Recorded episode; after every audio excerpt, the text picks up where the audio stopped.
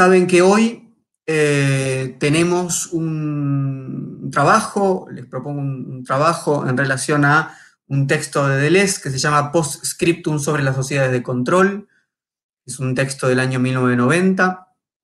Eh, es importante que sepan, eh, a pesar de que lo difundimos mucho, de que el texto está disponible para que ustedes lo bajen.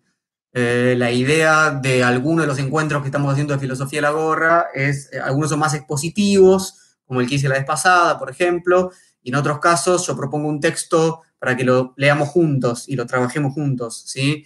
Entonces, por eso ponemos el texto con anticipación para que ustedes lo puedan bajar.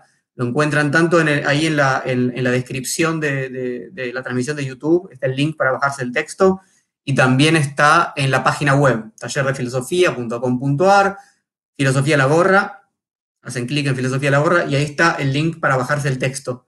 Es decir, que inclusive si no, si no lo hicieron hasta ahora, por ahí pueden hacerlo ahora, tenerlo a mano. Bueno, fíjense. Em, bien, eso. Hoy quiero, eh, antes de meternos en nuestro texto, em, leerles algo de, ustedes saben que cuando hacía estos encuentros, y espero pronto, quizás tenga que esperar hasta el año que viene, volver a hacerlos, yo iba con la gorra, con los libritos, hoy tengo todos estos libritos acá, eh, que son los que voy a utilizar para la charla, los ponía ahí sobre la mesa, sobre el escritorio, con las, con las marcas correspondientes, y los iba, iba, iba leyendo los fragmentos, como voy a hacer hoy también. Y llevaba también un libro que yo publiqué el año pasado en la editorial Nido de Vacas, es una editorial argentina muy pequeña, autogestiva, y los ponía ahí en un, rinconcito para quien quisiera comprarlos. Eh, es un libro que no está en muchas librerías, no, forma parte del circuito comercial, justamente por eso lo llevo a los encuentros.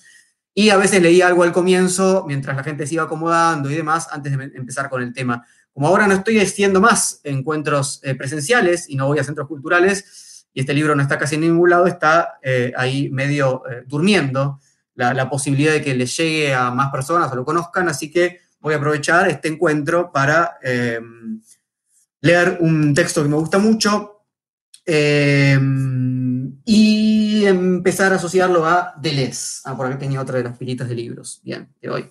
¿Por qué? ¿Por qué? Porque nuestro nuestro autor del día de hoy es Gilles Deleuze, y Gilles Deleuze en Lógica del Sentido, en Lógica del Sentido, un texto muy anterior al, que hoy vamos a trabajar enseguida, eh, que es un texto de 1990. Lógica del Sentido es un texto de Deleuze antes de la época de escribir con Guattari, ¿sí? de, la época ¿no? Lógica del Sentido, diferencia y repetición, es, un Deleuze maduro, pre-Guattari, por decirlo así.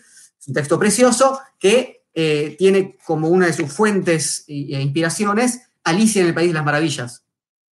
¿Mm? Alicia en el País de las Maravillas, de Lewis Carroll. De hecho, el, primer párrafo del prólogo de Lógica del Sentido de Lewis dice así. La obra de Lewis Carroll tiene todo para satisfacer al lector actual. Libros para niños, preferentemente para niñas, espléndidas palabras insólitas, esotéricas, claves, códigos y desciframientos, dibujos y fotos, un contenido psicoanalítico profundo, un formalismo lógico y lingüístico ejemplar, y más allá del placer actual, algo diferente, un juego del sentido y el sinsentido, un caos cosmos, dice Deleuze, un juego del sentido y del sinsentido, un caos cosmos. ¿Por qué quise leerles ese comienzo de lógica del sentido? Porque como, como lazo para eh, un textito que voy a leerles de mi libro, Políticas del Discurso, Intervenciones Filosóficas en la Escuela, que eh, compila una serie de textos y discursos que di mientras era eh, profesor en una escuela secundaria. Y quiero leerles un, discurso que di cuando mis alumnos de escuela secundaria se egresaban, el, día en que les daban su diploma, y, estaba ahí la familia, se recibían, y después, bueno, había un pequeño festejo. Y bueno, para ese momento en que a veces hablan las autoridades o los, los eh, profesores, preparé este discurso que quiero leerles. Y dice así, se llama Siete lecciones sobre el desaprendizaje. En estos días estuve releyendo las aventuras de Alicia en el País de las Maravillas para escribir este discurso. No sé muy bien por qué, o quizás sí. Tardé bastante en encontrar un problema que me pareciera significativo para ustedes. Piensen que yo le hablaba a mis alumnos que estaban ahí egresándose. Para este día de hoy en que terminan el colegio. Finalmente anoche lo encontré, o eso creo. Espero que les guste. Le puse como título Siete lecciones sobre el desaprendizaje y dice así. Todo mal. A Alicia le sale todo mal. No se acuerda de las lecciones que aprendió. No puede sumar tres más tres sin equivocarse, ni recitar los poemas que aprendió en la escuela. La aventura de Alicia es una historia de olvido y desaprendizaje. Y si no le hubiera pasado eso, no podría haber tenido ninguna de sus aventuras. Lección 1. No hay aventuras si no desaprendemos. Las aventuras son posibles cuando el conocimiento empieza a temblar. En el libro de Lewis Carroll muchas veces encontramos afirmaciones como esta. Es una cita de Alicia. Claro, tantas cosas sorprendentes habían sucedido últimamente que Alicia comenzó a pensar que muy pocas serían verdaderamente imposibles. Aventuras, situaciones sorprendentes, experiencias imposibles pueden suceder cuando 3 más 3 no es siempre 6, cuando pasamos de un conocimiento seguro al riesgo de un quizás. Lección 2. Desaprender quiere decir desplazarse desde la certeza hacia la posibilidad. Estos momentos de la vida en los que la certeza se derrumba son los momentos en que nos sentimos más vivos. Estábamos tan cómodos hasta ayer con nuestros pequeños saberes y nuestras grandes seguridades, pero estábamos aburridos como Alicia antes de entrar en el país de las maravillas. Todos sabemos que la vida se juega en esos momentos de riesgo en los que nos damos cuenta de que la lección que aprendimos no nos sirvió de nada, en los que nos damos cuenta de que hay que empezar otra vez, de que hay que empezar distinto, en los que miramos nuestra vida y decimos, ¿esto es lo que aprendí? ¿Cómo puedo desaprenderlo? ¿Cómo puedo volver a sentir que estoy vivo? Además, la vida cambia sin pedirnos permiso. La vida está todo el tiempo convirtiéndose en aventura, no podemos detenerla. Y lo peor que nos puede pasar es seguir actuando como si todo estuviera igual porque tenemos miedo de transformarnos. Lección 3. La vida es eso que pasa cuando no sabemos bien qué nos pasa. Eso es lo que Alice experimenta una y otra vez. No sabe quién es ni qué le está pasando. Y lo más interesante es que las figuras de autoridad con las que se cruza no pueden darle las seguridades que ella necesita. No pueden enseñarle ninguna lección. La reina de corazones está chiflada y todos lo saben. El consejo de la oruga es que no tiene ningún consejo. Lección 4. Hay que desconfiar de los portadores de certezas, de la seguridad de los tontos. ¿Por qué? Primero porque los que saben se aburren, no tienen aventuras. A mí al menos me aburre profundamente la gente que se la sabe todas. Esas personas que se te acercan y te dicen, te voy a contar la posta, esto está todo arreglado. Y te miran con cara de que son unos campeones de la vida. Aléjense de esa gente, aléjense de los que están satisfechos de sí mismos. Sepan distinguir entre los que están seguros de todo y los que saben cultivar la inseguridad como una flor exótica, son más raros, pero pueden abrirnos a nuevos caminos. Desconfíen de los portadores de certezas, sobre todo si se presentan vestidos de profesores, uno de sus disfraces más comunes. Desconfíen de los profesores cuyo papel es seleccionar a los que saben y los que no saben, y que les extienden un certificado de saber cuando repiten obedientemente lo que ellos ya conocen. El arte de desaprender necesita reinventarse continuamente y no se puede enseñar más que indirectamente. Lección 5. El arte de desaprender no tiene representantes ni extiende certificados. No hay escuela para el arte de desaprender. Se trata siempre de un reverso que está presente cuando nos intentan dar una lección.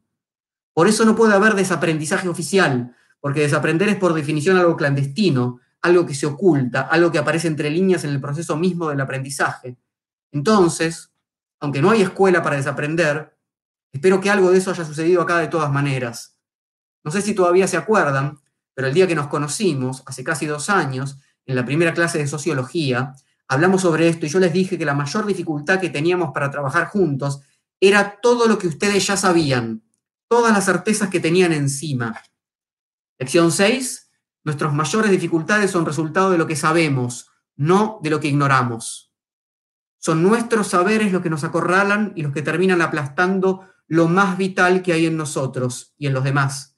Porque si ya tenemos todo aprendido, entonces no hay lugar para lo nuevo. Y en ese sentido, el arte de desaprender solo se puede practicar si, como le sucede a Alicia, uno deja de ser uno mismo. Es con otro, es a través de otros, es en conjunto con otros, explorando lo otro que está en nosotros, que se practica el arte de desaprender. Lección 7, última. Sentirse un poco extraño, ser un poco extranjero, estar entre los otros, es ahí donde se desarrolla el arte de desaprender. Alicia no podría haber tenido todas esas maravillosas aventuras sin encontrarse con gatos de sonrisa mágica, grifos, conejos que toman té, bebés que se convierten en cerdos, tortugas que son vacas. Todos están siendo otros entre los otros. Cuando Alicia se encuentra con la oruga que fuma, conversan así. Otra cita del texto. ¿Quién eres? preguntó la, la oruga, ¿no? En cuanto a entablar conversación, no era un comienzo que animase mucho, dice Alicia. ¿no? Es maravilloso porque es el final de, del prólogo de la arqueología del saber de Foucault. ¿no? El, final del prólogo de la arqueología del saber de Foucault dice la famosa frase, no me pregunten quién soy, ni me pidan que siga siendo el mismo. ¿Eh? Entonces, cuando la oruga le pregunta quién eres, ¿qué dice? Alicia, lo mismo que Foucault. En cuanto a entablar conversación, no era un comienzo que animase mucho. ¿no? Esto es pedir los documentos. Alicia, con cierta timidez, respondió, yo, yo casi no lo sé, señor, por lo menos de momento.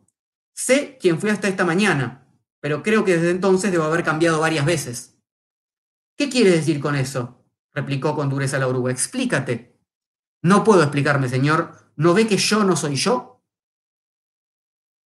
Ojalá, entonces, que algo de eso haya sucedido en las clases, Ojalá hayan experimentado lo extraño en ustedes mismos.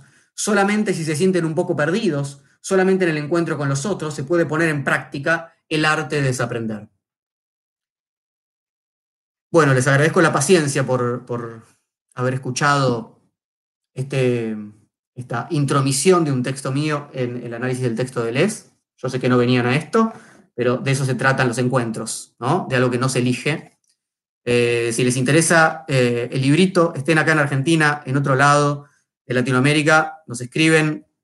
Eh, lo encuentran también ahí en la página web que dice, al lado de Filosofía la Gorra, dice libro, y ahí ven dónde se puede conseguir, y si no nos escriben, o le escriben a Nido de Vacas, que es la editorial. Gracias por su escucha y vamos a lo nuestro. Bien, el texto que vamos a trabajar de Gilles Deleuze Postscriptum sobre la sociedad de control. Tiene tres secciones.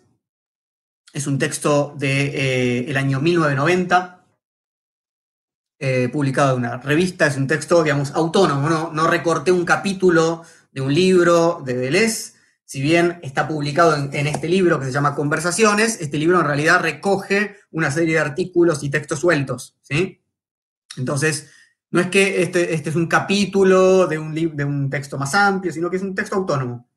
Corto, pequeño, con mucho contenido, por eso lo elegí para trabajar en un rato, en una hora y pico de filosofía la gorra, trato de elegir textos ¿no? que podamos leer juntos. Parte de mi interés es que ustedes puedan, eh, sobre todo quien no tiene eh, demasiado, demasiado hábito de la lectura filosófica, que le pierdan el miedo a leer, hay que leer, hay que, hay que conectar con los textos y ir trabajándolos, ¿sí? Entonces, me, interesa mucho estos encuentros, eh, no eh, simplemente exponerles yo un texto, sino que ustedes tengan el acceso al material, eh, por eso está subido, y que puedan ir anotando, adueñándose de esto, haciendo sus propias lecturas, etc. ¿sí? Esto es un, un, puntapié para que ustedes hagan sus propias lecturas. ¿sí? Bien, leamos, leamos, entonces, es la única manera. Tenemos tres secciones. La primera se titula Historia y comienza así. Foucault situó las sociedades disciplinarias en los siglos XVIII y XIX. Estas sociedades alcanzan su apogeo a principios del siglo XX. Operan mediante la organización de grandes centros de encierro. El individuo pasa sucesivamente de un círculo cerrado a otro, cada uno con sus leyes. Primero la familia, después la escuela, ya no estás en tu casa. Después el cuartel, ya no estás en la escuela el cuartel militar del servicio militar. ¿sí? A continuación la fábrica, cada cierto tiempo el hospital y a veces la cárcel, el centro de encierro por excelencia. Bien, entonces, este pequeño texto comienza haciendo referencia directa a Foucault. Deleuze y Foucault fueron durante un buen tiempo eh, colegas, amigos cercanos, sobre todo alrededor de la época de, la, década del 60 y principios de los 70, mayo del 68, etc. Después estuvieron un poco distanciados.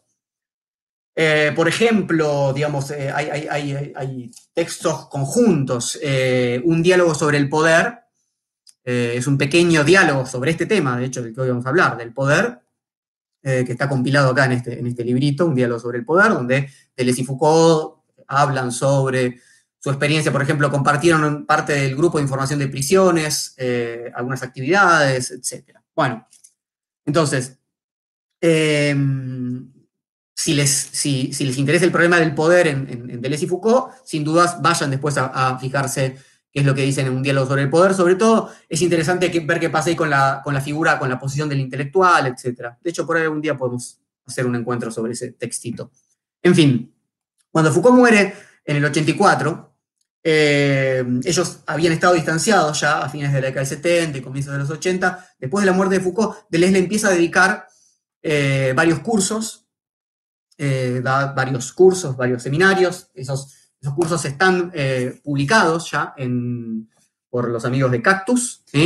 Son los, los cursos, las clases que da Deleuze sobre Foucault. Y eso desemboca en última instancia en un libro eh, porque esto en realidad son cursos que no se publicaron como libro, pero sí publicó el libro que se llama Foucault, eh, el año 86, ¿no? Foucault muere en el 84, 85, 86, eh, les da cursos sobre Foucault, publica un libro sobre, Foucault, y nosotros tenemos un texto del año 90, el que tiene todo este, más allá de que Foucault el trabajo de Foucault para Deleuze era conocido, sin duda, ¿no? Pero trabajó muchísimo sobre la obra de Foucault, ¿sí? Y a partir de eso podemos entender esta idea de continuidad con la obra Foucaultiana. Por eso Deleuze elige comenzar por uno de los conceptos más centrales de Foucault, que es el de sociedades disciplinarias. Hay que prestar atención a que Deleuze hace mucho hincapié al comienzo de que son grandes centros de encierro. Estoy todavía en el mismo lugar en esa primera parte del primer párrafo grandes centros de encierro, ¿no? La cárcel, el hospital, la escuela, etc. Eh, no hay que creer la Deleuze al pie de la letra, no hay que quedarnos ahí, Deleuze tampoco se queda ahí, pero uno puede quedarse demasiado enganchado con la idea del encierro.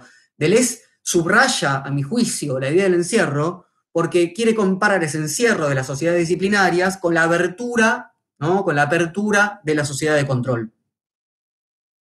Pero no hay que pensar, no hay que quedarse con la idea de que las instituciones disciplinarias son simplemente lugares de encierro.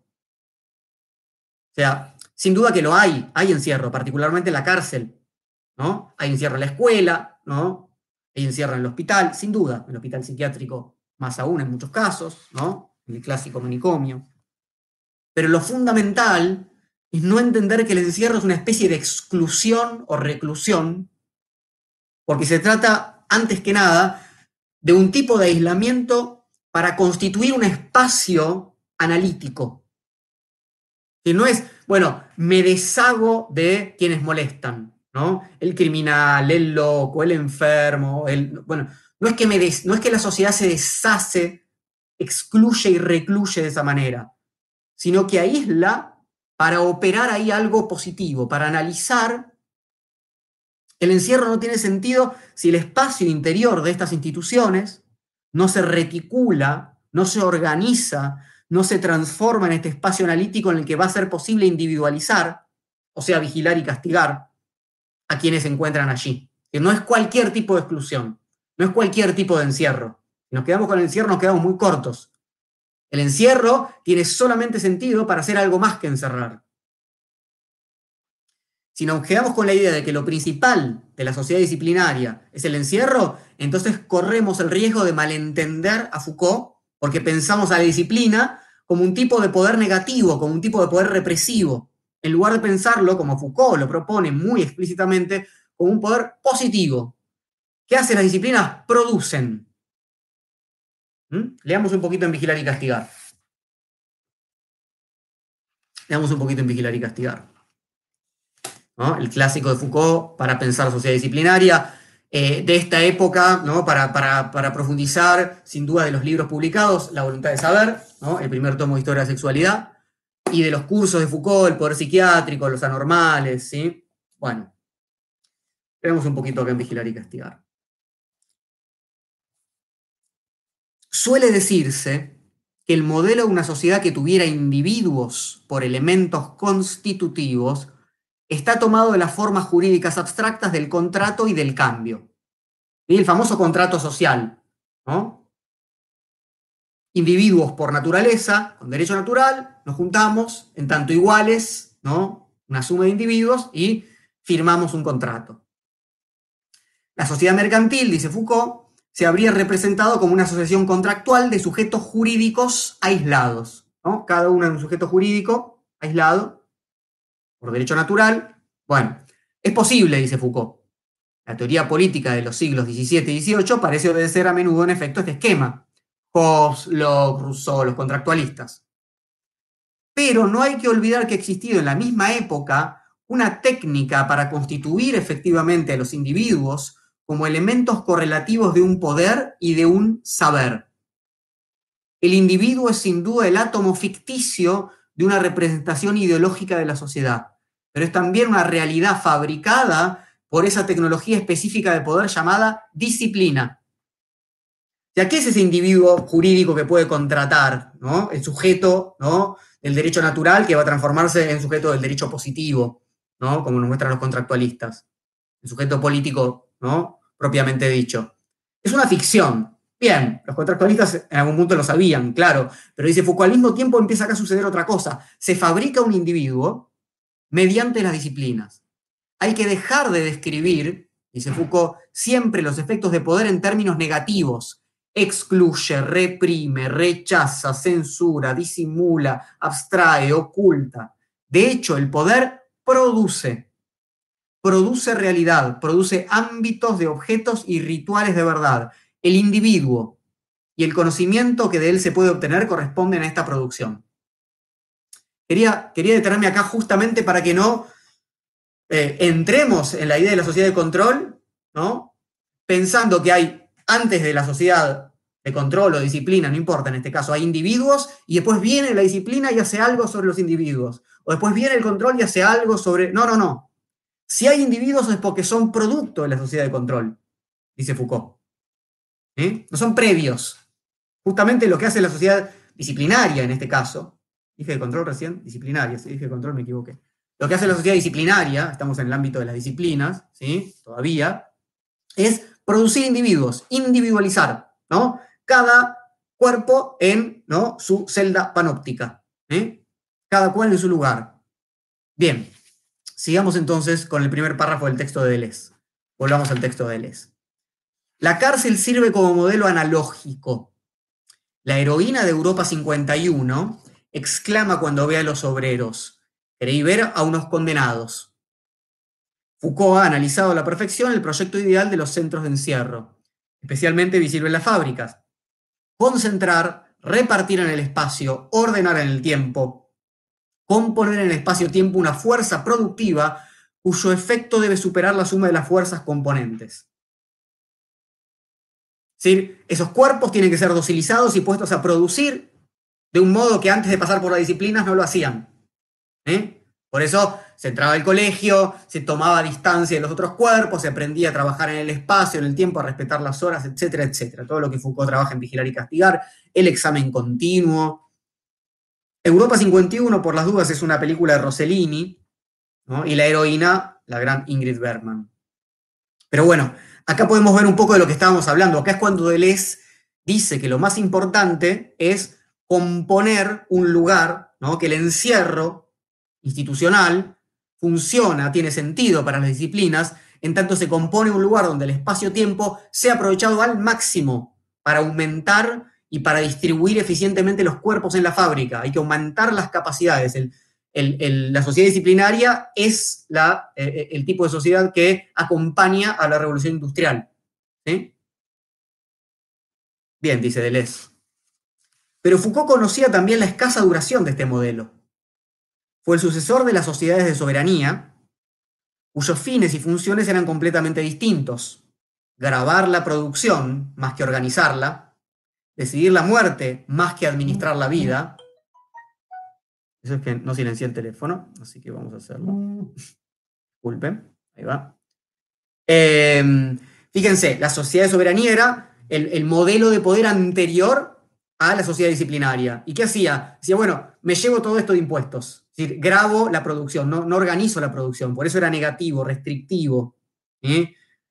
Decidir la muerte más que administrar la vida. ¿no? la famosa em, el famoso puesto de lo que Foucault va a denominar la biopolítica, ¿no? El, rey, el poder soberano, como la reina de corazones de Alicia en el País de las Maravillas, lo que hacía es cortar cabezas, o el principio de vigilar y castigar, ¿no? Poner a Damiens ahí en la plaza pública a torturarlo y a matarlo, No administraba la vida, no producía vida, Como la sociedad disciplinaria y la biopolítica. La transición fue progresiva, Napoleón parece ser quien obra la conversión de una sociedad en otra, de la de soberanía a la disciplinaria. Pero también las disciplinas entraron en crisis en provecho de nuevas fuerzas que se iban produciendo lentamente que se precipitaron después de la Segunda Guerra Mundial. Sociedades disciplinarias son nuestro pasado inmediato, lo que estamos dejando de ser. Entonces, cuando, cuando dijimos que las sociedades disciplinarias no son negativas, represivas, etcétera, principalmente, lo decimos por oposición o por diferencia a las sociedades de soberanía, que sí son negativas, represivas, principalmente. Por eso Foucault llama a esa sociedad de soberanía, sociedades, o sea, al tipo de poder que se ejerce en las sociedades de soberanía, poder negativo, represivo o jurídico, porque funciona sobre todo mediante la ley. ¿Y qué dice la ley? Que no, ¿no? La ley emana del poder soberano, sea un rey o sea una asamblea, no importa, y dice que no. Y solamente se ocupa de los cuerpos cuando rompe la ley. Si toca los cuerpos es para eliminarlos, no para producirlos, no para individualizarlos, no para enderezarlos. Todo eso es el trabajo de la sociedad disciplinaria. La sociedad de soberanía decidida la muerte, la sociedad disciplinaria administra la vida, por eso, junto con la biopolítica, de la cual acá Deleuze no habla al menos directamente, conforman lo que Foucault denominaba biopoder. Biopoder es para Foucault biopolítica, regulación de las poblaciones, y anatomopolítica o disciplina, que es lo mismo, es decir, producción de los individuos. Uno toca a la población, el otro toca a los cuerpos individuales. Por eso es biopoder, es producción y administración de la vida. Bien, entonces tenemos dos etapas sociedad de soberanía desde el fin del medioevo, desde el siglo XIV más o menos hasta el siglo XVII. Sociedades disciplinarias desde el siglo XVIII hasta mediados del siglo XX. que como verán, acompaña, como decíamos, la, la, revolución industrial. Ahora, es importante también saber esto. Esos dos modelos de poder, uno negativo y otro positivo o productivo, se, eh, digamos, no es que uno reemplaza al otro absolutamente, sigue habiendo ley, sigue habiendo represión, Foucault lo dice muchas veces, se solapan, funcionan en conjunto, se transforman sin dudas, ¿no? Pero sigue habiendo sociedad de soberanía. ¿eh? Lo que pasa es que lo original de Foucault es decir, ese no es el modo principal mediante el cual tenemos que pensar el poder hoy, desde el siglo XVIII en adelante. Bien, vamos al segundo párrafo del texto de Les. Todos los centros de encierro atraviesan una crisis generalizada cárcel, hospital, fábrica, escuela, familia. La familia es un interior en crisis, como lo son los demás interiores, el interior escolar, el profesional, etc. Los ministros competentes anuncian constantemente las supuestamente necesarias reformas para esa crisis. Reformar la escuela, reformar la industria, reformar el hospital, el ejército, la cárcel.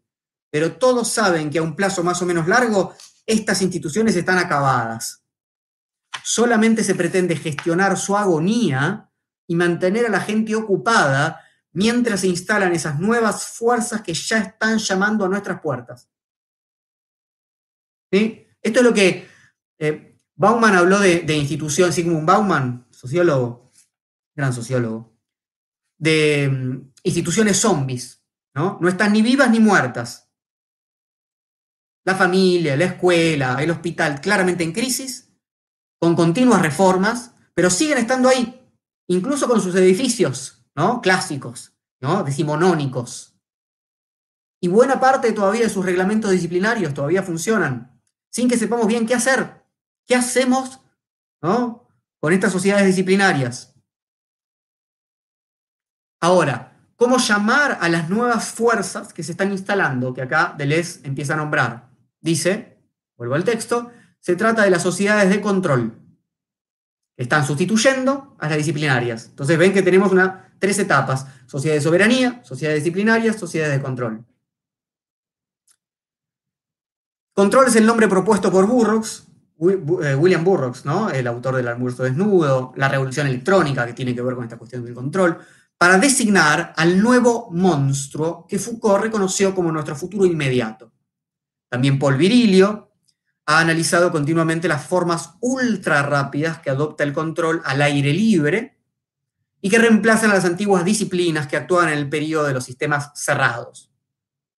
Bien, entonces tenemos la presentación de una tercera forma de poder, que correspondería al periodo que comienza después de la Segunda Guerra Mundial, en la segunda mitad del siglo XX, y en el que estamos aún ingresando en pleno siglo XXI.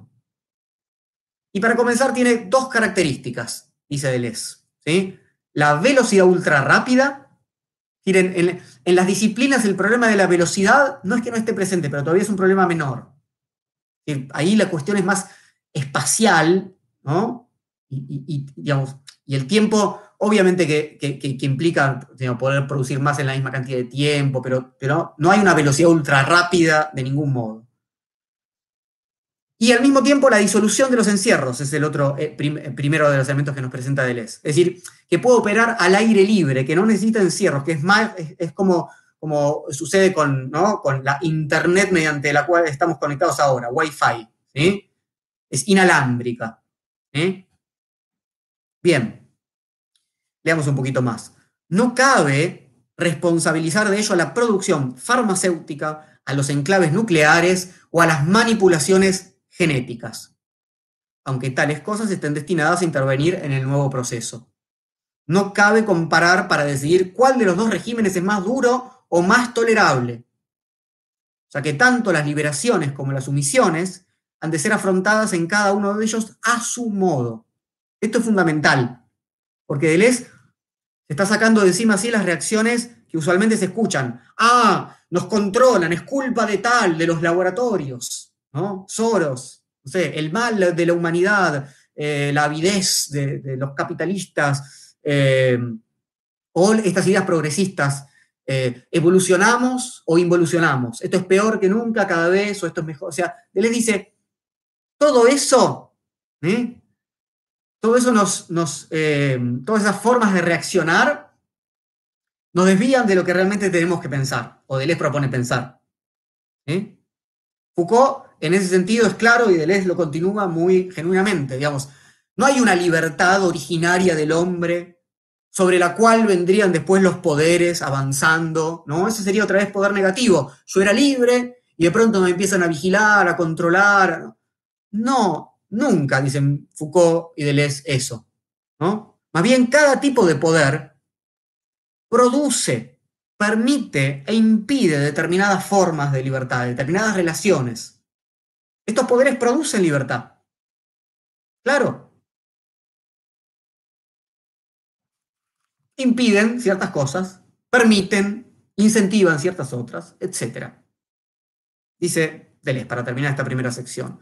Así, por ejemplo, en las crisis del hospital como medio de encierro, es posible que la sectorialización, los hospitales de día o la asistencia domiciliaria hayan supuesto en un principio nuevas libertades. ¿no? Que pasamos de, ¿no? del manicomio al hospital de día, a las visitas domiciliarias, bien, ciertas libertades, sin duda, Ello, no obstante, dice Deleuze, participan igualmente de mecanismos de control que no tienen nada que envidiar a los más terribles encierros. Son peores, son mejores, no, no tienen nada que envidiarle. Constituyen ¿no? otro entramado de poder. No hay lugar para el temor ni para la esperanza, solo cabe buscar nuevas armas. Entonces, la desmanicomialización no implica pasar del encierro a la libertad. Los autores no creen en la libertad. Se trata de otro tipo de relación que puede ser tan insidiosa como la primera. De otro modo. ¿no? Quizás eso queda más claro en la relación, digamos, la situación en la que estamos. ¿no? En la que nos encontramos ahora respecto a la pandemia, las posibilidades que los nuevos dispositivos de seguimiento, los celulares, etcétera, etcétera, Google, permiten que tengamos una cuarentena, que ya no se puede llamar cuarentena porque es, eh, no es un encierro estricto. Pero eso quiere decir que, estemos, que seamos más libres. Y no, bueno, parece que no se sabe hasta cuántas veces salimos de nuestra casa. Entonces, bueno, eso es lo que está diciendo Deleuze. La última línea de esta primera parte es la que yo usé para la invitación a este encuentro, ¿no? Temor y esperanza.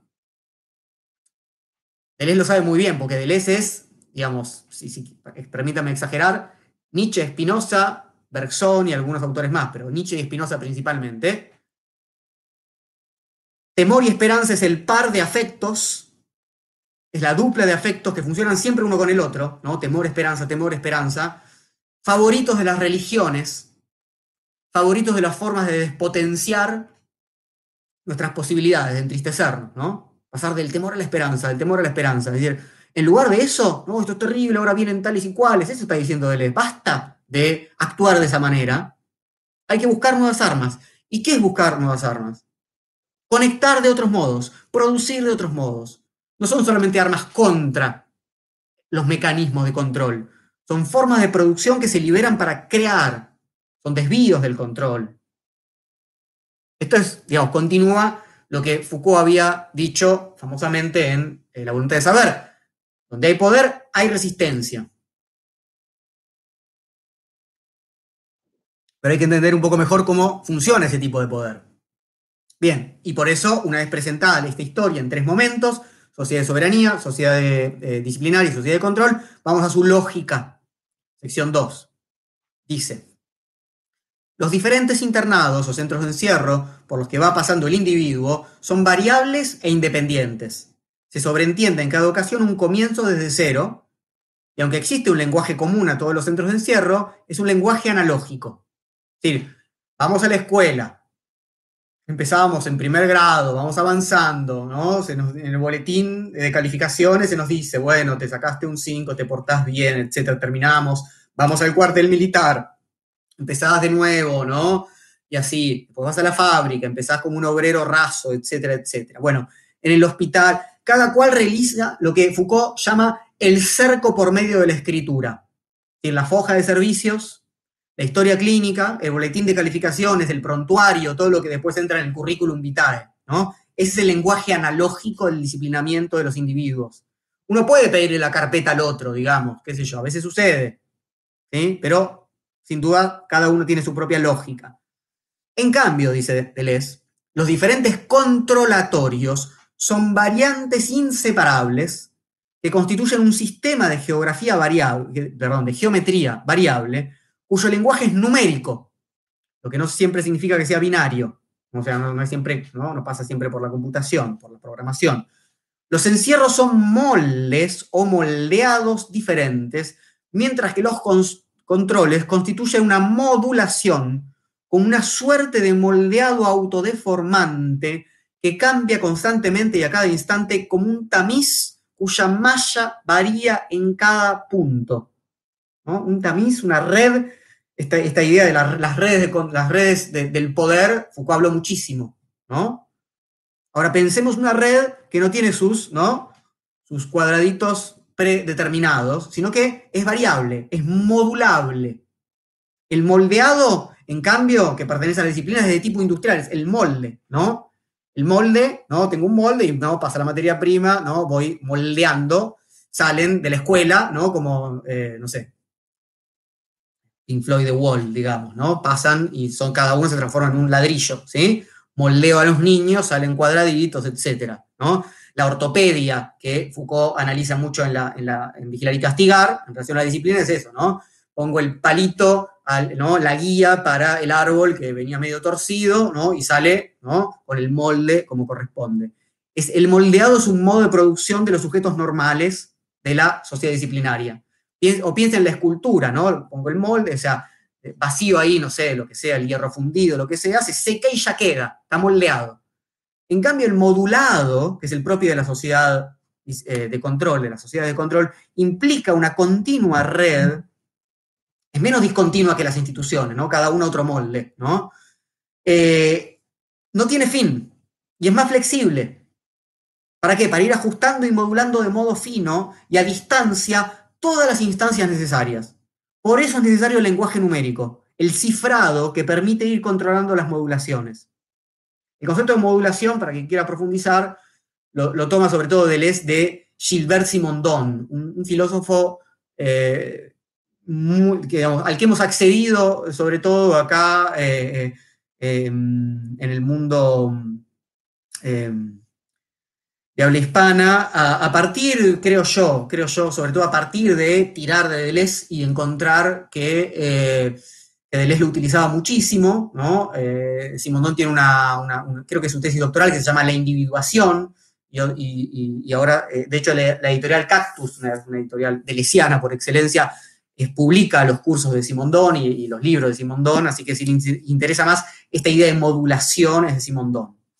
Bueno, Volvamos un poquito al texto de Les. Se puede apreciar sin dificultad en los problemas de los salarios. Y vamos a ir a ver la modulación, que todavía puede parecer algo muy abstracto, vamos a ver cómo funciona. Los salarios. Dice, la fábrica era un cuerpo cuyas fuerzas interiores debían alcanzar un punto de equilibrio. Lo más alto posible para la producción, lo más bajo posible para los salarios.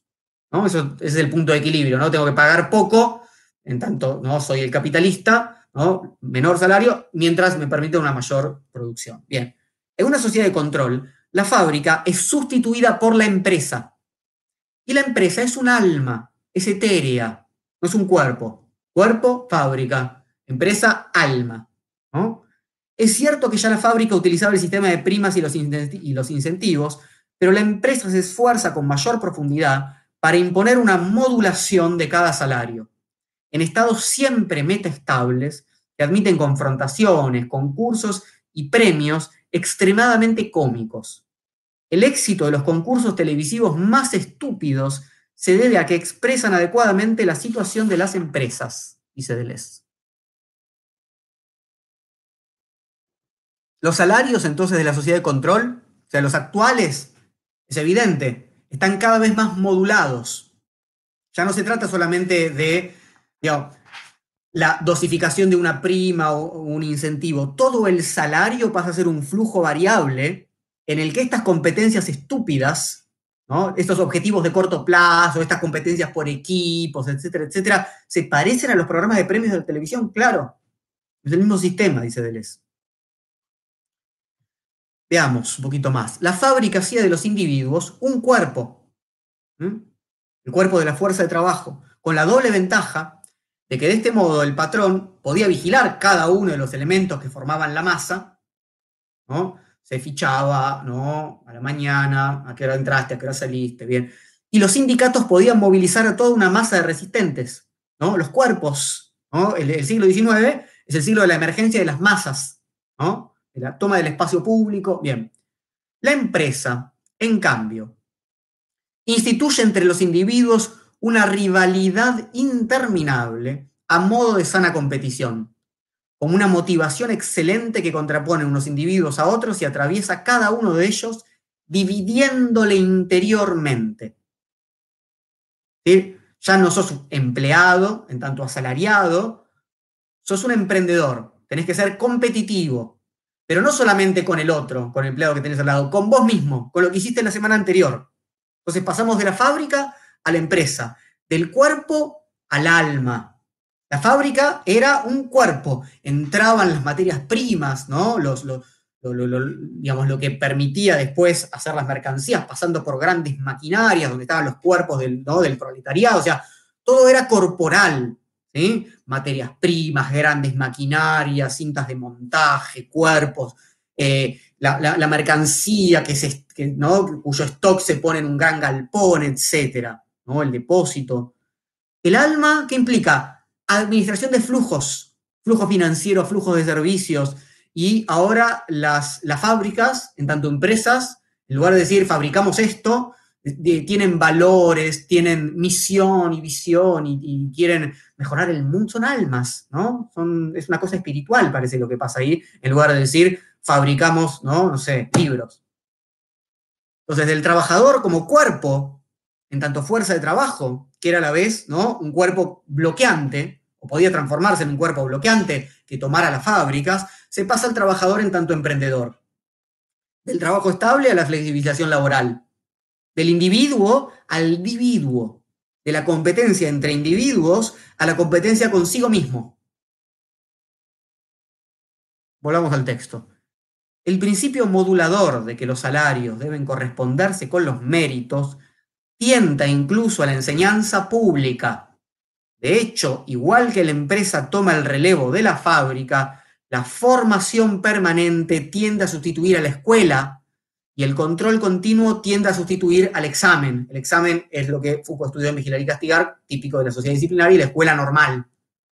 Lo que es el medio más seguro, dice Deleuze, para poner la escuela en manos de la empresa.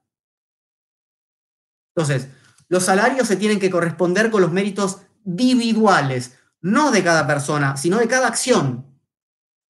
Este nuevo esquema empresarial empieza a imponerse en los sistemas de enseñanza. Estamos en 1990 cuando Deleuze escribe esto. Está claro que Deleuze está nombrando de otro modo lo que en general conocemos como neoliberalismo. No lo piensa como un programa económico o similar, sino como un modo de producción, como un ejercicio de poder, como de hecho lo pensó Foucault en términos de gubernamentalidad. Para eso hay que ir ahí a su eh, curso Nacimiento de la Biopolítica. ¿eh? Foucault hace un trabajo genealógico del neoliberalismo, en Nacimiento de la Biopolítica, en términos de gubernamentalidad. Entonces, la formación permanente muestra además muy bien que las capacitaciones son infinitas en el modulado, nunca se termina para ir cambiando gradualmente la cifra de nuestras competencias y los flujos de los salarios, los puestos, etcétera, ¿no? Hay que, hay que ganar puntos, ¿no? Todo el tiempo, todo el tiempo, todo el tiempo. ¿Y cuándo se termina? Nunca. Y para cobrar, yo soy un docente. ¿Tengo un salario que cada 20 años, 10 años puedo pasar de escalafón? No, no, no. En realidad es por objetivos. ¿Cómo objetivos? o sea, si aprobé a 30 chicos o 27 o si aprendieron tanto de... O sea, bueno, Deleuze está mostrando justamente cómo esa lógica empresaria de la modulación empieza a colonizar áreas que hasta ese momento se pensaban que podían funcionar de otros modos. Dice, vuelvo al texto, en las sociedades disciplinarias siempre había que volver a empezar. Terminada la escuela, empieza el cuartel. Después de este, viene la fábrica. Mientras que en las sociedades de control nunca se termina nada. La empresa, la formación o el servicio son los estados metaestables y coexistentes de una misma modulación, una especie de deformador universal. No hay final para el estudio, por ejemplo. ¿No? Antes uno, no sé, por ejemplo, terminaba los estudios universitarios, estudios superiores. Listo. Diplomaturas, maestrías, doctorados, postdoctorados, eh, actualizaciones, nuevas actualizaciones, recontraactualizaciones, triple. Eh, Vuelvo al texto. Kafka, que se hallaba a caballo entre estos dos tipos de sociedad, describió en el proceso sus formas jurídicas más temibles. La absolución aparente, entre dos encierros, típica de las sociedades disciplinarias, y el aplazamiento ilimitado, en continua variación, de las sociedades de control, son dos formas de vida jurídicamente muy distintas. Y si el derecho actual es un derecho en crisis, vacilante, ello sucede porque estamos abandonando unas formas y transitando hacia las otras. ¿No? Ahí, con el. Deleuze es un gran lector de Kafka, ¿sí? Saben que junto con Guattari escribieron un libro, se llama Kafka por una literatura menor. ¿sí? Entonces eso está muy presente y por eso aparece acá. Eh, entonces, la absolución aparente, ¿no? Tiene que ver con, como dice ahí Deleuze, estar entre dos encierros. Se parece aún más al sistema disciplinario. Parece que estás absuelto, es cuando vos decís, bueno, terminé la escuela, vieron que hoy empecé, ¿no? Contando, eh, leyendo un, discurso de egresados, ¿no? Terminan la escuela, qué lindo, oh, qué bien que nos sentimos, maravilloso. El, mes siguiente al cuartel militar o a, la fábrica. Bueno, eso es básicamente la, absolución aparente. Más, mejor dicho, imposible. Ahora, ese ya no es nuestro sistema, dice Deleuze, o eh, al menos en franca crisis, el aplazamiento ilimitado implica que de hecho nunca hay absolución. Nunca termino de salir del modulado, porque del modulado no se sale. es la deuda, como afirma Lazarato, ¿no? Mauricio Lazarato, la fábrica del hombre endeudado, una charla, si les interesa, eh, una charla entera que está en el canal de YouTube eh, sobre esto. Eh, la deuda es infinita, nunca termino de saldarla, nunca termino de formarme, nunca termino de, ¿no? Bien. Ese es el aplazamiento ilimitado. Y eso es, eso es Kafka, ¿no? Para quienes conozcan la obra de Kafka, eso es el, campesino que nunca termina de entrar en la ley, ¿no? Está ahí, la puerta es para vos, pero eh, ahora no, más tarde, más tarde, más tarde, más tarde, ¿sí? Siempre hay un aplazamiento, O el mensaje del emperador que no llega, ¿no? El, emperador le da un mensaje al, mensajero y el mensajero tiene que ir a llevarlo, pero nunca termina de salir de, eh, ¿no? Como, como Aquiles y la tortuga, ¿no? De lea nunca termina de salir de el, palacio del emperador. Aunque siempre avanza y siempre avanza y siempre avanza, pero nunca hay un final. Esa es la situación en la que estamos en la sociedad de control. Volvamos al texto. Las sociedades disciplinarias presentan dos polos. La marca que identifica al individuo y el número, la matrícula, que indica su posición en la masa. Para las disciplinas, nunca hubo incompatibilidad entre ambos. El poder es al mismo tiempo masificador e individuante, es decir, forma un cuerpo con aquellos sobre quienes ejerce al mismo tiempo que moldea la individualidad de cada uno de los miembros. Foucault encontraba el origen de este doble objetivo en el poder pastoral del sacerdote, el rebaño y cada una de las ovejas, si bien el poder civil se habría convertido por su parte con otros medios en un pastor laico. Entonces, este origen del poder totalizante e individualizante a la vez, lo encontró Foucault en el poder pastoral, lo rastreó en torno al poder de la pastoral cristiana, omnes et singulatim, todos y cada uno, ¿no? Es la posición en, el grado, en la escuela masiva moderna, ¿no? Y al mismo tiempo el boletín individualizante, ¿no? Eh, la masa y al mismo tiempo el DNI, ¿no? El, número de documento de cada uno, etc.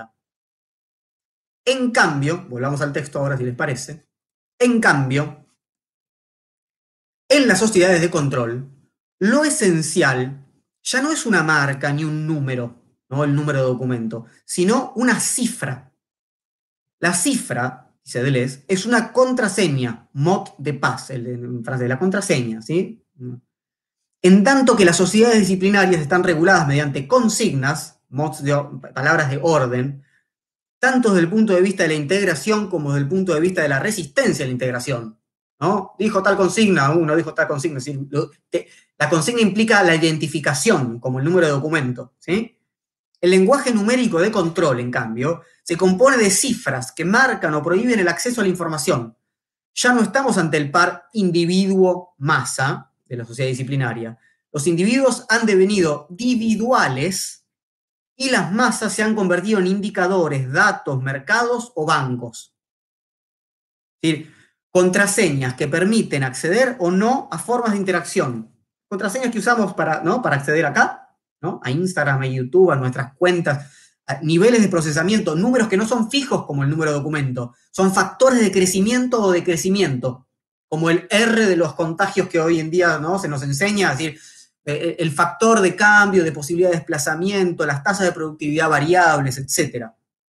Lo individual ya lo empezamos, ya lo habíamos visto, en tanto no somos individuos simplemente que compiten con otros individuos, sino que se nos divide interiormente, ya no somos más una unidad, somos un entrecruzamiento de cifras, un entrecruzamiento de modulados. Individual quiere decir que la subjetividad que se produce es divisible y que cuando se divide cambia de naturaleza.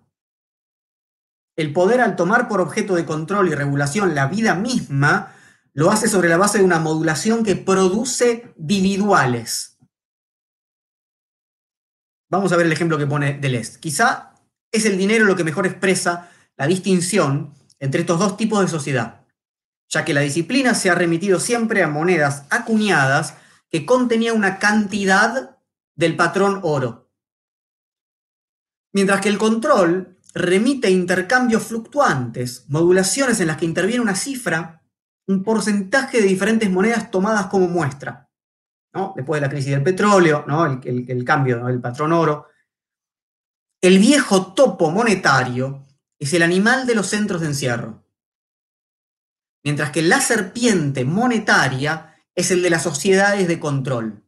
Hemos pasado de un animal a otro, del topo a la serpiente, tanto en el régimen en el que vivimos como en nuestra manera de vivir y en nuestras relaciones con los demás.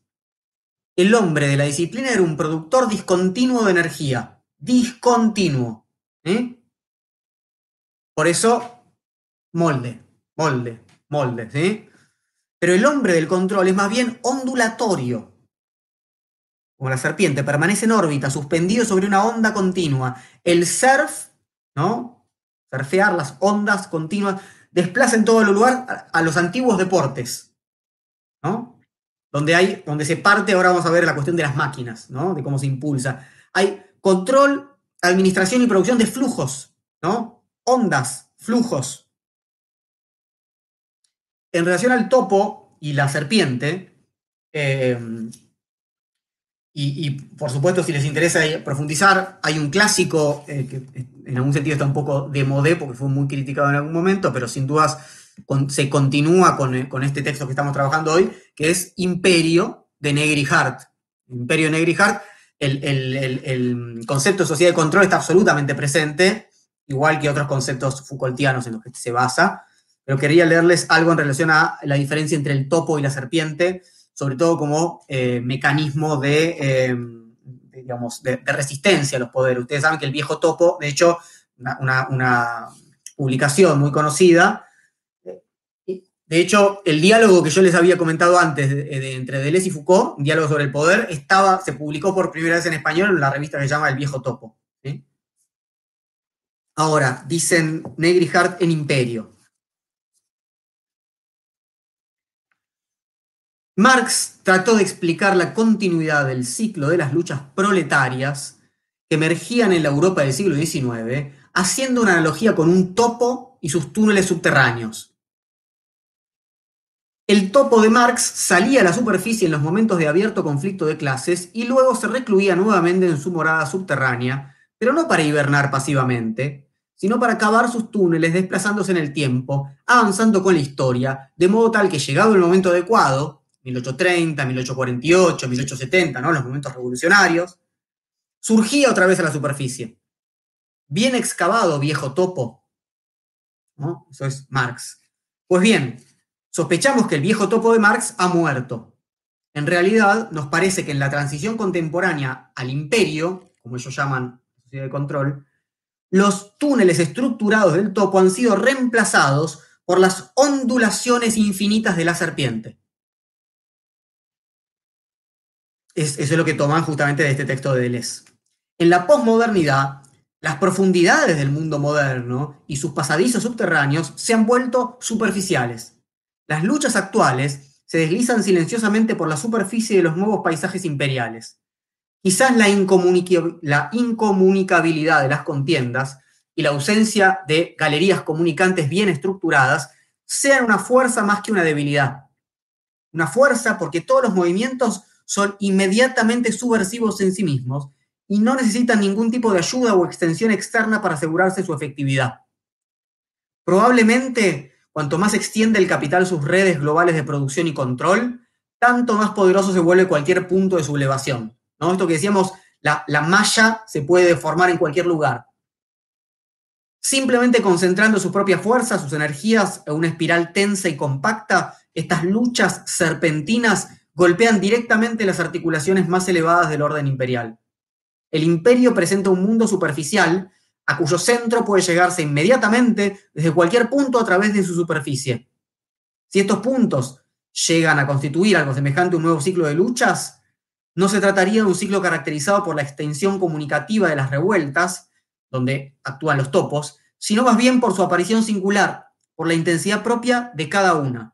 En resumidas cuentas, lo que define esta nueva fase es el hecho de que estas luchas no se vinculan horizontalmente entre sí, sino que cada una de ellas salta verticalmente, directamente al centro virtual del imperio. Porque el centro estaría en todos lados, digamos, para decirlo rápidamente. ¿no? Hay una diferencia con la discontinuidad del modelo anterior y esta continuidad de las sociedades de control. Volvamos un poquito entonces al texto de, Deleuze. Quería llamar la atención sobre la diferencia entre topo y la serpiente. Es sencillo buscar correspondencias, dice Deleuze, entre tipos de sociedad y tipos de máquinas. No porque las máquinas sean determinantes, sino porque expresan las formaciones sociales que las han originado y que las utilizan. No es que la máquina genera ¿no? un tipo de control, no, no, sino que también ellas son producto de las formaciones sociales, dice. Las antiguas sociedades de soberanía operaban con máquinas simples, palancas, poleas, relojes. Las sociedades disciplinarias posteriores se equiparan con máquinas energéticas, con el riesgo pasivo de la entropía y el riesgo activo del sabotaje, La máquina de vapor, principalmente, y luego otras, ¿no? Eléctricas, etcétera, máquinas energéticas. Las sociedades de control actúan mediante máquinas de un tercer tipo, máquinas informáticas y ordenadores cuyo riesgo pasivo son las interferencias y cuyo riesgo activo son la piratería y la inoculación de virus. Son tres tipos de máquinas, distintos modos de comprender las fuerzas, las producciones y sus puntos débiles. No se puede sabotear ¿no? Eh, las máquinas informáticas del mismo modo que se saboteaba una central eléctrica. Bien, un poquito más. No es solamente una evolución tecnológica, dice Deleuze, es una profunda mutación del capitalismo. Una mutación ya bien conocida y que puede resumirse de este modo. El capitalismo del siglo XIX es un capitalismo de concentración, tanto en cuanto a la producción como en cuanto a la propiedad. ¿No? Concentra. Erige pues la fábrica como centro de encierro. Ahí está el capital. ¿eh? Ya que el capitalista no es solo el propietario de los medios de producción, sino también, en algunos casos, el propietario de otros centros concebidos analógicamente. Las casas donde viven los obreros, las escuelas, etc. ¿no? Ahí están concentrados ¿no? los capitales del capitalista como tal. En cuanto al mercado, su conquista procede tanto por especialización como por colonización o bien mediante el abaratamiento de los costes de producción. Hasta ahí, sociedad disciplinaria, ¿no? Pero en la actual situación, el capitalismo ya no se concentra en la producción, a menudo relegada a la periferia tercermundista, incluso en la compleja forma de la producción textil, metalúrgica o petrolífera. ¿no? La, producción textil, por excelencia en Inglaterra, bueno, ya lo sabemos, ¿no? desplazada a eh, sudeste asiático, China, etcétera, etcétera. Bueno, es un capitalismo de superproducción, no de producción, de superproducción. Ya no compra materias primas ni vende productos terminados o procede al montaje de piezas sueltas. Lo que intenta vender son servicios. Lo que quiere comprar son acciones. No es un capitalismo de producción, sino de productos, es decir, de ventas o de mercados. No te vende un producto, te vende un mercado. Te vendo un paquete de clientes, te vendo un conjunto de información, te vendo, ¿no? Big Data, lo que decíamos antes, somos bancos, ¿no? Nosotros atravesados por, ¿no? Bancos de datos, bancos de información, eso es parte de nuestra, de, lo que llamamos individuales, ¿sí? Por eso, dice Deleuze, es especialmente disperso. Por eso la empresa ha ocupado el lugar de la fábrica. Digo, la fábrica que vende carteras de clientes, pero no el cliente tradicional, ¿no? De información de, sus cuentas, de sus operaciones, de la cantidad de, veces que compra, de, los modos, etc.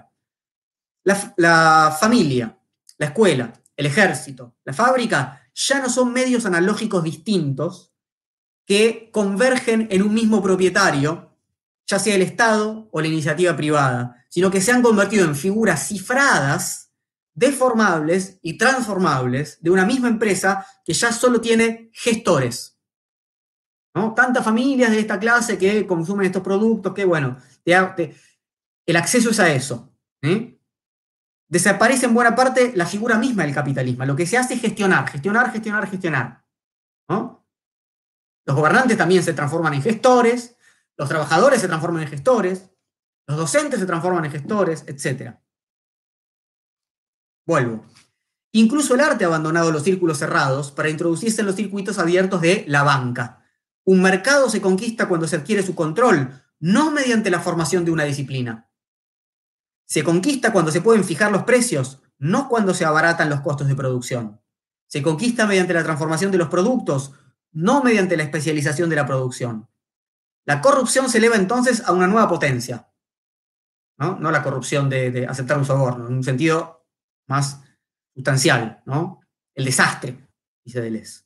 El departamento de ventas se ha convertido en el centro, en el alma, lo que supone una de las noticias más terribles del mundo, dice Deleuze, con mucha razón.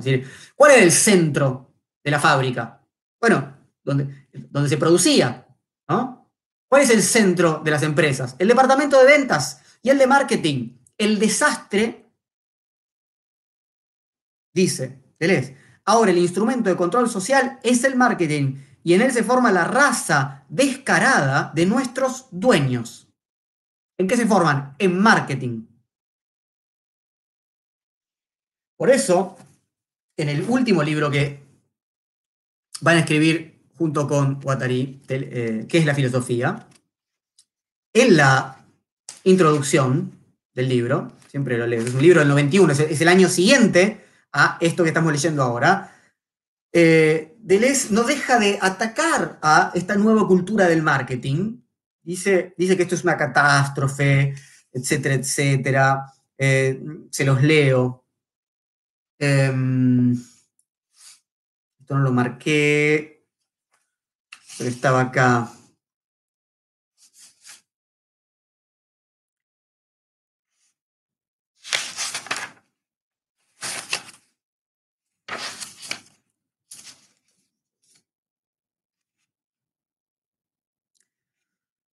Información, creatividad y en concepto y empresa, la mercadotecnia, ha conservado la idea de una cierta relación entre el concepto y el acontecimiento. Pero ahora resulta que el concepto se ha convertido en el conjunto de presentaciones de un producto. ¿Vieron que se nos dice, esta empresa presenta el nuevo concepto, ¿no? Y aparece, no sé, eh, el, dueño, el, el CEO de Apple con el nuevo iPhone. nuevo concepto en telefonía celular, un nuevo concepto en los dispositivos. Concepto. Eh, dice Deleuze, y eso es un acontecimiento, ¿no? El acontecimiento de marketing, ¿no? De un tipo presentándonos lo que nos va a vender. Dice Deleuze, em, el acontecimiento es la exposición que se escenifica, las presentaciones diversas y el intercambio de ideas al que supuestamente da lugar. Los acontecimientos por sí solos son exposiciones y los conceptos por sí solos, productos que se pueden vender. Dice, el simulacro, la simulación de un paquete de tallarines, se ha convertido en el concepto verdadero, y el presentador, expositor del producto, mercancía o obra de arte, se ha convertido en el filósofo, en el personaje conceptual, en el artista.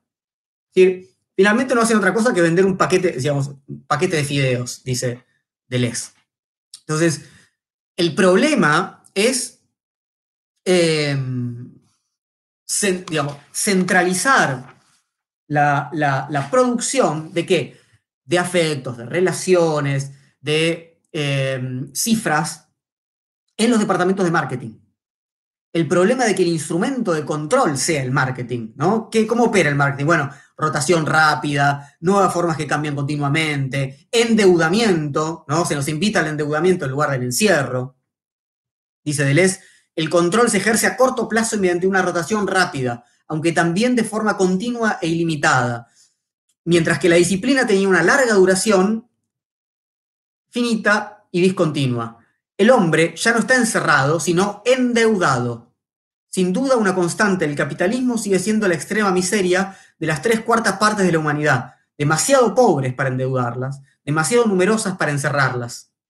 El control no tendrá que afrontar únicamente la cuestión de la difuminación de las fronteras, sino también la de los disturbios en los suburbios y guetos. Cada eh, tipo de poder genera sus propios excluidos y tiene que habérselas de un modo diferente con esos excluidos.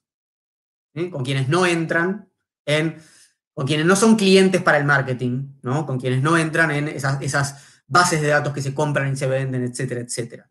Pero lo, serán para las votaciones, lo serán, ¿no? Los incluirán de otras maneras. Último punto, programa. No es preciso apelar a la ficción científica para concebir un mecanismo de control capaz de proporcionar a cada instante la posición de un elemento en un medio abierto, ya sea un animal dentro de una reserva o un hombre en una empresa, collarín electrónico. Félix Guattari imaginaba una ciudad en la que cada uno podía salir de su apartamento, de su casa o de su barrio gracias a su tarjeta electrónica individual, mediante la que iba levantando barreras. Pero podría haber día u horas en los que la tarjeta fuera rechazada. Lo que importa no es la barrera, sino el ordenador que señala la posición lícita o ilícita y produce una modulación universal. ¿Le suena? En relación a los modos ¿no? de control que en diferentes países y diferentes formas se intentaron o, se implementan eh, ¿no? respecto a las cuarentenas, etcétera, ¿no? Bueno, esto en el año 90 era todavía, dice, bueno, todavía no hace, no hace falta ciencia ficción, ya se empieza a ver, bueno, 30 años después esto ya está muy implementado. Avancemos un poquito. El estudio sociotécnico de los mecanismos de control, que ahora están en sus comienzos, debería ser un estudio categorial capaz de describir eso que ahora se está instalando en el lugar de los centros de encierro disciplinarios, cuya crisis está en boca de todos. Hay que ¿no? analizar qué es lo que pasa con ese avance. Es posible que, tras las adaptaciones correspondientes, reaparezcan algunos mecanismos tomados de las antiguas sociedades de soberanía. Estoy dando cuenta que no enchufé la computadora y que puede morir esto, así que voy a desaparecer acá debajo para enchufar la computadora y vuelvo. Pasó mucho tiempo.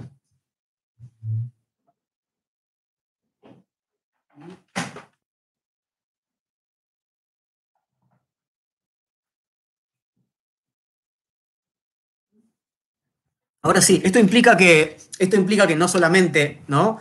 tenemos máquinas informáticas, sino que siguen siendo las máquinas informáticas, siguen siendo energéticas y podemos sabotearlas eh, desenchufándolas. Al, contrario de lo que habíamos dicho antes. Bien, volvamos. Es posible que tras las adaptaciones correspondientes, estoy al final del texto, ¿eh? en la última partecita, dice Deleuze, reaparezcan algunos mecanismos tomados de las antiguas sociedades de soberanía, a prestar atención a esto. Lo importante es que nos hallamos en el inicio de algo. No sabemos lo que va a pasar, o sea, porque otra vez no se trata, no es un modelo evolutivo. Había sociedades de soberanía, después la de disciplina y ahora es sociedad de control. No, por un lado continúan la sociedad de soberanía y la sociedad de, disciplinamiento y unas se modifican a otras. Y, no hay ningún... esta no es una filosofía teleológica como la de Hegel, ¿no? No vamos hacia algún lugar de forma predeterminada. Dice, en el régimen carcelario, la búsqueda de penas sustitutorias, al menos para los delitos menores, y la utilización de collarines electrónicos que imponen al condenado la permanencia en su domicilio durante ciertas horas, ¿no? para ver estos cambios. En el régimen escolar, las formas de control continuo y la acción de la formación permanente en la escuela, el correspondiente abandono de toda investigación en el seno de la universidad la introducción de la empresa en todos los niveles de la escolaridad. La introducción de la empresa es la lógica empresarial. No es que simplemente va una empresa poner un cartel con su nombre, ¿sí? Es la lógica empresarial para docentes, directivos, alumnos, etcétera. Y lo que estamos viendo hoy en, día en relación a, las plataformas de educación a distancia, donde lo que cambia no es si estoy eh, presente o estoy a distancia. No es una cuestión, ¿no? De eh, eh, el acceso a lo mismo desde otro lugar. Se trata de un control diferente, de cuántos segundos estuviste en la plataforma, ¿no? de qué manera, de cuánto bajaste en relación a la semana pasada, etc. En el régimen hospitalario, la nueva medicina, sin médicos ni enfermos, que localiza enfermos potenciales y grupos de riesgo, y que en absoluto indica un progreso de la individuación, como a menudo se dice, sino que sustituye el cuerpo individual o numérico por una materia individual cifrada que es preciso controlar. Acá estamos hablando en el sentido de las regulaciones biopolíticas. En el régimen empresarial, los nuevos modos de tratar el dinero, de tratar los productos y de tratar a los hombres ya no pasan por la antigua forma de la fábrica. Son ejemplos mínimos, pero que nos permiten comprender mejor lo que hay que entender por crisis de las instituciones, es decir, la instalación progresiva y dispersa de un nuevo régimen de dominación. ¿Sí? En distintos niveles. Ejemplos que pone Deleuze. Bien, último parrafito si podemos conversar. Una de las cuestiones más importantes es la inadaptación de los sindicatos a esta situación, dice Deleuze. Ligados históricamente a la lucha contra las disciplinas y a los centros de encierro, ¿cómo podrían adaptarse o dejar paso a nuevas formas de resistencia contra las sociedades de control? Esto que, cuando hablamos de flexibilización laboral ¿no? y de eh, debilitamiento ¿no? de la fuerza sindical, que está sin dudas ¿no? asociada a la fábrica. ¿Qué tipo de resistencias es posible pensar o qué tipo de nuevas formas de, ¿no? de, de acción política ¿no? los trabajadores, devenidos ¿no? trabajadores flexibilizados, trabajadores empresarios, trabajadores de la sociedad de control, productores de servicios, etcétera, etcétera, se puede pensar. Dice, ¿puede hallarse ya un esbozo de estas formas futuras capaces de contrarrestar las delicias del marketing? ¿No es extraño que tantos jóvenes reclamen una motivación, ¿no? Cursos de motivación, motivate, motivate, eh, ponerle voluntad, no estoy suficientemente motivado, que exijan cursillos y formación permanente. Dice, ¿qué falta ahí? Falta resistencia, ¿no estamos entrando muy muy, acomodados a esto, a este nuevo sistema, son ellos, estos jóvenes, quienes tienen que descubrir para qué les servirán tales cosas, como sus antepasados descubrieron penosamente la finalidad de las disciplinas. Los anillos de la serpiente son aún más complicados que los orificios de una topera. Bien. Eh, son ocho y media. Hemos terminado la, lectura y la exposición, así que quisiera ahora que podamos conversar. Vamos a activar los comentarios acá en Instagram y vamos a leer lo que están poniendo ahí también en, en YouTube.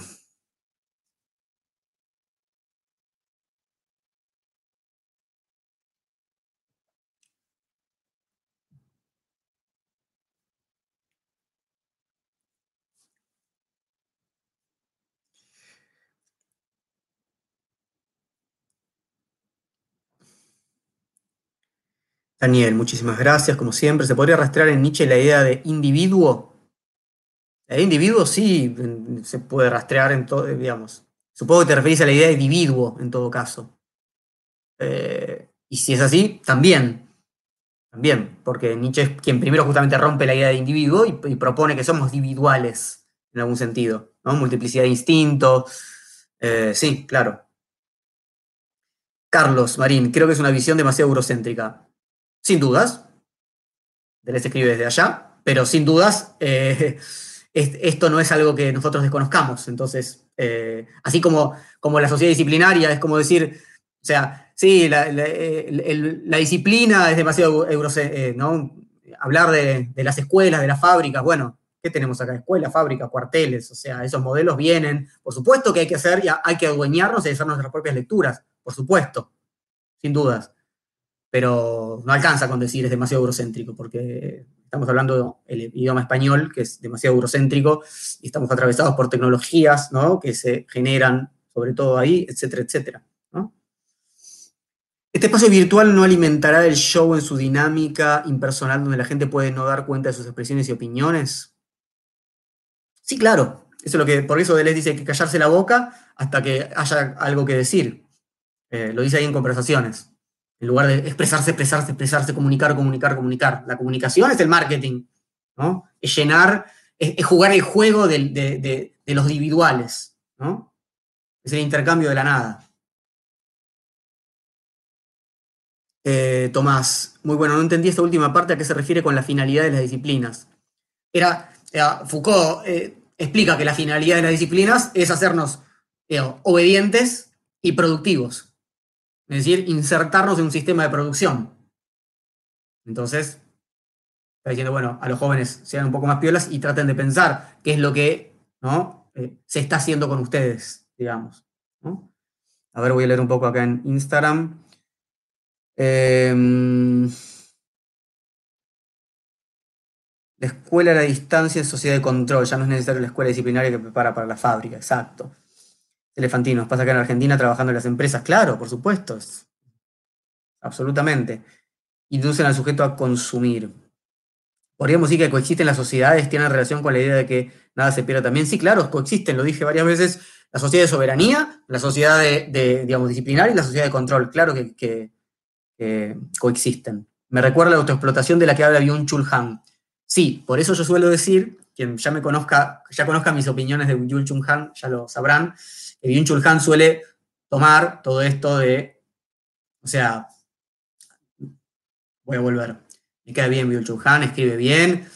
Yo no vi que dijera nada nuevo. Esa es mi posición, un poco bruta, pero digamos, eh, cuando, cuando me dicen, mirá lo que dice acá, la autoexplotación y que yo, yo dije, sí, esto ya lo dijo Foucault, ya lo dijo Deleuze.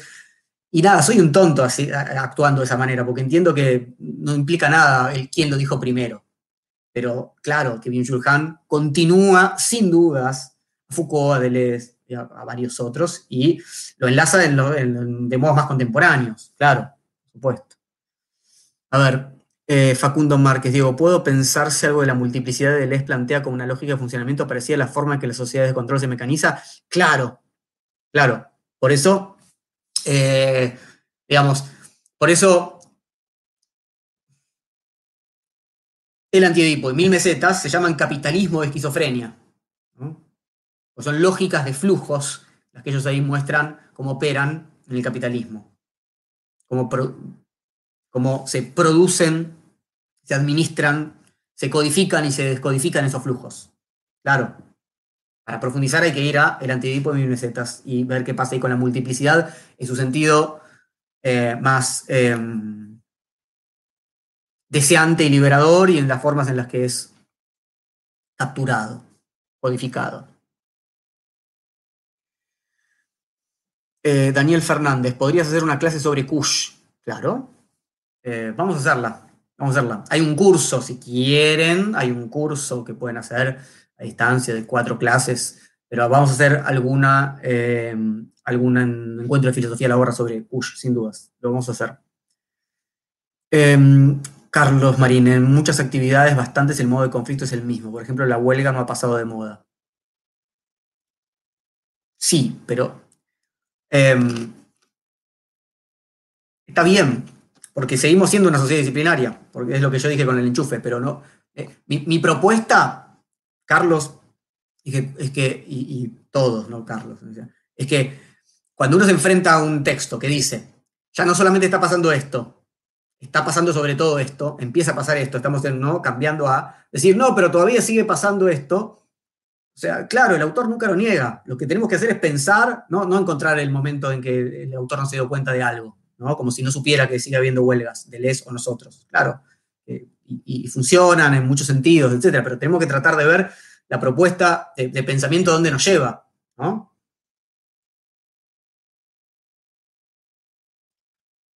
¿Podrías dar clases sobre Simón Weil? Sí, bueno, podrían. podrían ustedes leer. Lean, lean.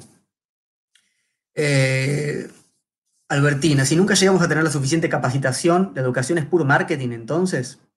Bueno, en buena parte, buena parte es puro marketing, sí. No todas, sin dudas, ¿no? Es decir, la educación. Hay, que oler y seleccionar, ¿no?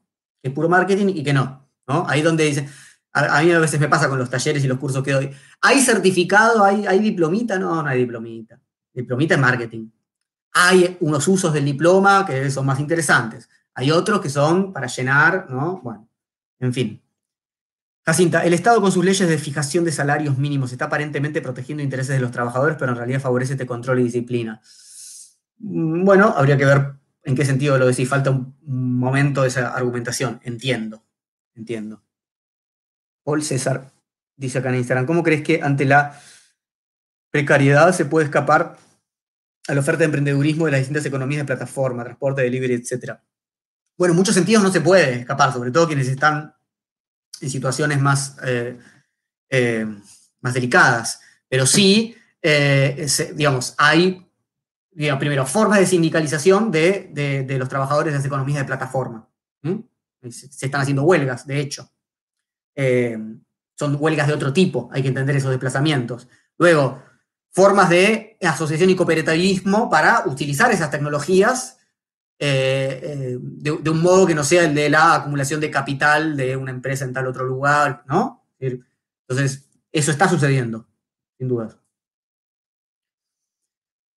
Eh, Lucas Fideles. Gracias, digo, ¿podría pensarse en el hacker como el posible sujeto revolucionario en el siglo XXI, aquel que pueda pagar las máquinas, que puede producir la desconexión en las redes productivas?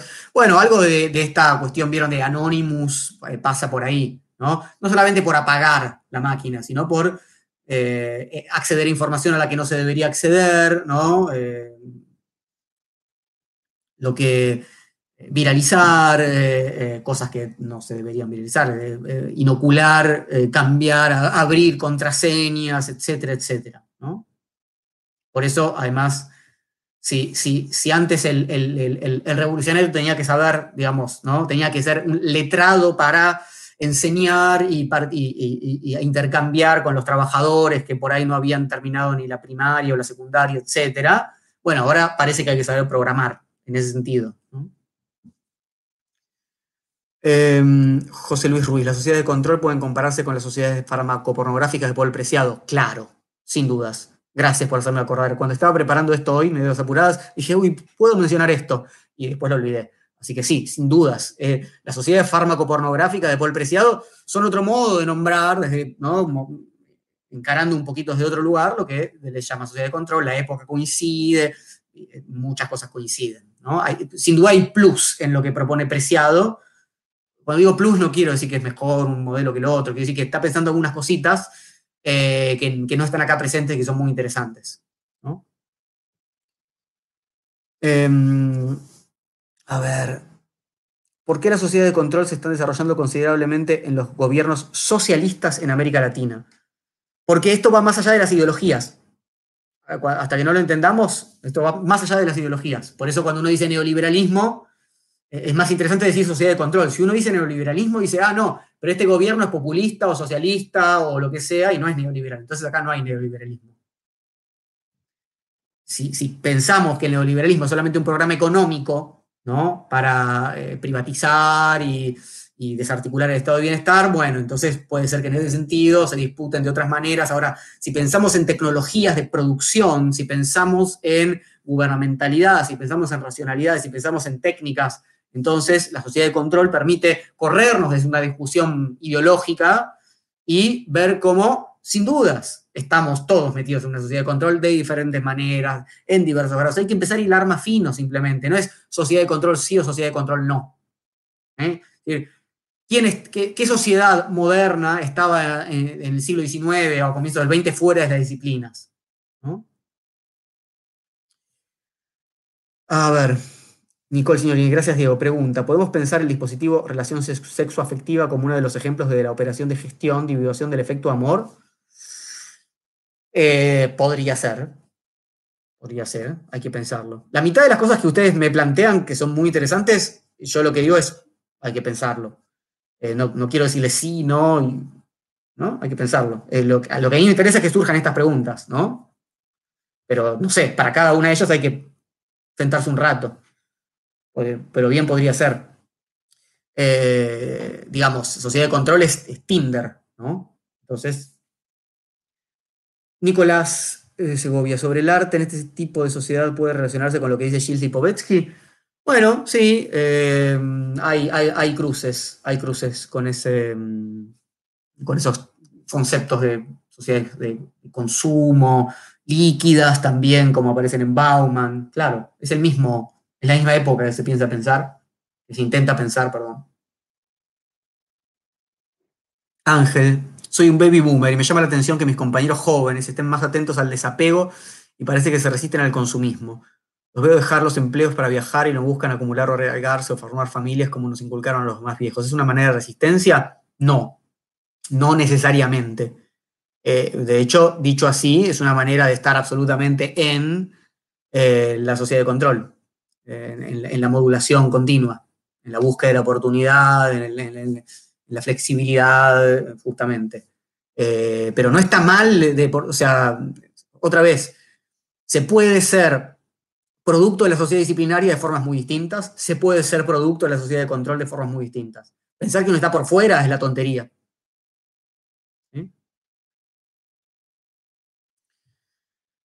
La sociedad de control nos produce como individuos, en ese caso una manera de contrarrestar sería trabajar sobre nosotros precisamente como individuos. No, la sociedad disciplinaria nos produce como individuos, la sociedad de control nos produce como individuos, no como individuos. Si desaparece el dinero, es poderoso el dinero. Pero el dinero no desaparece, el dinero se transforma. Y de hecho, parte de lo que dijo acá Deleuze es cómo se transforma el dinero. ¿no? El patrón oro a un dinero que ya eh, forma parte de flujos ¿no? de, cotizaciones en relación al dólar, etcétera. Ahora tenemos los nuevos dineros electrónicos, habría que ver cómo entra eso ahí, etcétera. ¿no? Pero no se trata de decir, en ningún caso decir, bueno, este es el problema, este es el problema, el dinero, eh, el, o sea, la escuela, etcétera. No, estamos hablando de em, formas de comprender transformaciones que atraviesan los modos de trabajar, los modos de nuestras relaciones afectivas, los modos de lo que pretendemos que somos, los modos de comportamiento, los modos de producción, los modos de consumo, los modos de trabajo, etcétera, etcétera, etcétera. Y lo que está mostrando Deleuze es el avance de la forma empresa, el avance de la forma marketing. Pablo Markovsky. Debe ser leído El nuevo espíritu del capitalismo, sí. Los términos conversados hoy ya fueron entonces bastardizados y reutilizados con otro signo X, la nueva alt-right y los libertarios, pregunto. Los términos, eh, estos de hoy, yo creo que sí. Eh, no sé, no, no, estoy muy al tanto de lo que hace la nueva alt-right y los libertarios. Eh, pero seguramente hay, de hecho hay, y, en realidad, sobre todo, estoy más al tanto de las posiciones más ortodoxas de izquierda, que dicen que estos términos son eh, light y bastardizados de por sí, es como hacerle el juego a la derecha, etc. En fin. 15. Em, importante Simondón para completar esa noción de transformación. Claro. Eh, por eso les hacía la referencia a um, la individuación, el texto eh, y, otros textos de Simondón en relación al concepto de modulación y otros. Em, Silvia, un, sistema de control de producción, es un sistema de, es un sistema, un modo de producción la sociedad de control, claro. Martín Schober, la multiplicidad, las minorías, los devenires, los desplazamientos, promover la heterogeneidad de potencias y máquinas de guerra y las micropolíticas. Cómo eh, está eh, nombrando Martín diferentes modos de actuar, digamos, eh, formas de resistencia a la sociedad de control. ¿Cómo incorporar un posible movimiento homogéneo, emancipador, estratégico contra el capitalismo y el neoliberalismo? Bueno, enorme pregunta, eh, sobre todo por lo homogéneo.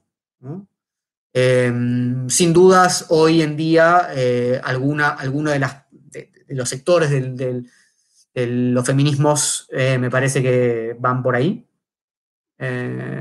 digo, para, para pensar en movimientos que se han tornado, por lo menos acá, movimientos de masas, eh, no en el sentido tradicional de multitudes, diría Negri, qué sé yo, como quieran denominarlo, eh, y que articulan, ¿no? que son transversales a, otra, a, cuestiones que no diríamos son simplemente feministas, ¿no? como la cuestión de la deuda, bueno, me parece que ahí hay, articulaciones eh, estratégicas interesantes.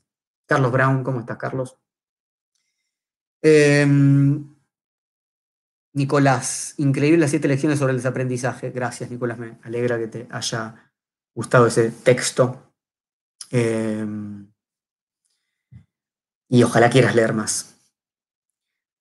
Juan Manuel, una forma de avance de la forma empresa podría ser el teletrabajo, claro. El lugar de trabajo pasa a ser el domicilio del trabajador o, empleado, claro. Y este no es solamente, ¿no? Y ahí volvemos a apreciado, ¿no? Apreciado habla de estas prisiones blandas. Es nuestro lugar de trabajo, nuestro lugar de consumo, nuestro, o sea, ya no hay más distinción público-privado, ¿no? Ese es el modelo de trabajo de la sociedad disciplinaria, ¿no? Cada cosa en su lugar. Ahora cada lugar son varios lugares a la vez. Eso es lo individual. Aprendimos a respetar los espacios y entender que se hace una cosa acá y otra acá, y ahora hacemos 15 cosas en el mismo lugar al mismo tiempo. ¿no? muestra muy bien la diferencia entre la sociedad disciplinaria y la sociedad de control. Walter Helmut, sin embargo, un año después de publicarse Imperio, anunciando el fin del imperialismo de la guerra, empieza la guerra en Afganistán. Bueno, por eso decía que es un libro muy criticado, Imperio. Igual, mi, recomendación en relación a, cuando dice, ah, no, pero Imperio, les pasa, no se dieron cuenta que esto es otra vez como decir, tratar de encontrar todas las posiciones, pueden, uno puede encontrar los errores, las faltas, lo, que dijeron que iba a pasar y no pasó. Ahora, decir, acá no hay ninguna herramienta para pensar nuestro presente, es ya haber hecho un trabajo sobre el libro y, decir, bueno, hay que tirarlo a la basura, no hay nada que hacer acá. Imperio no es para hacer eso, para mi juicio. Hay muchas cosas potentes, interesantísimas, y en Tony Negri y en Hart en general. Entonces hay que tener cuidado con estas modas, tanto como de pronto esto hay que leerlo y, esto es la revolución y de pronto es una porquería y hay que tirarlo. ¿no? Hay que hacer nuestro trabajo y seleccionar y articular. Eh, Nicole, otra pregunta. Mostrar al niño cómo están cortadas esas líneas haciéndose enraizar en la familia, fotografiar bajo el padre, calcar sobre el lecho materno como forma posible de lucha. Eh, y eh, calcar, fotografiar, pero mm, bueno, no entiendo por qué, porque enraizar, calcar y demás son términos que eh, hacen a la representación.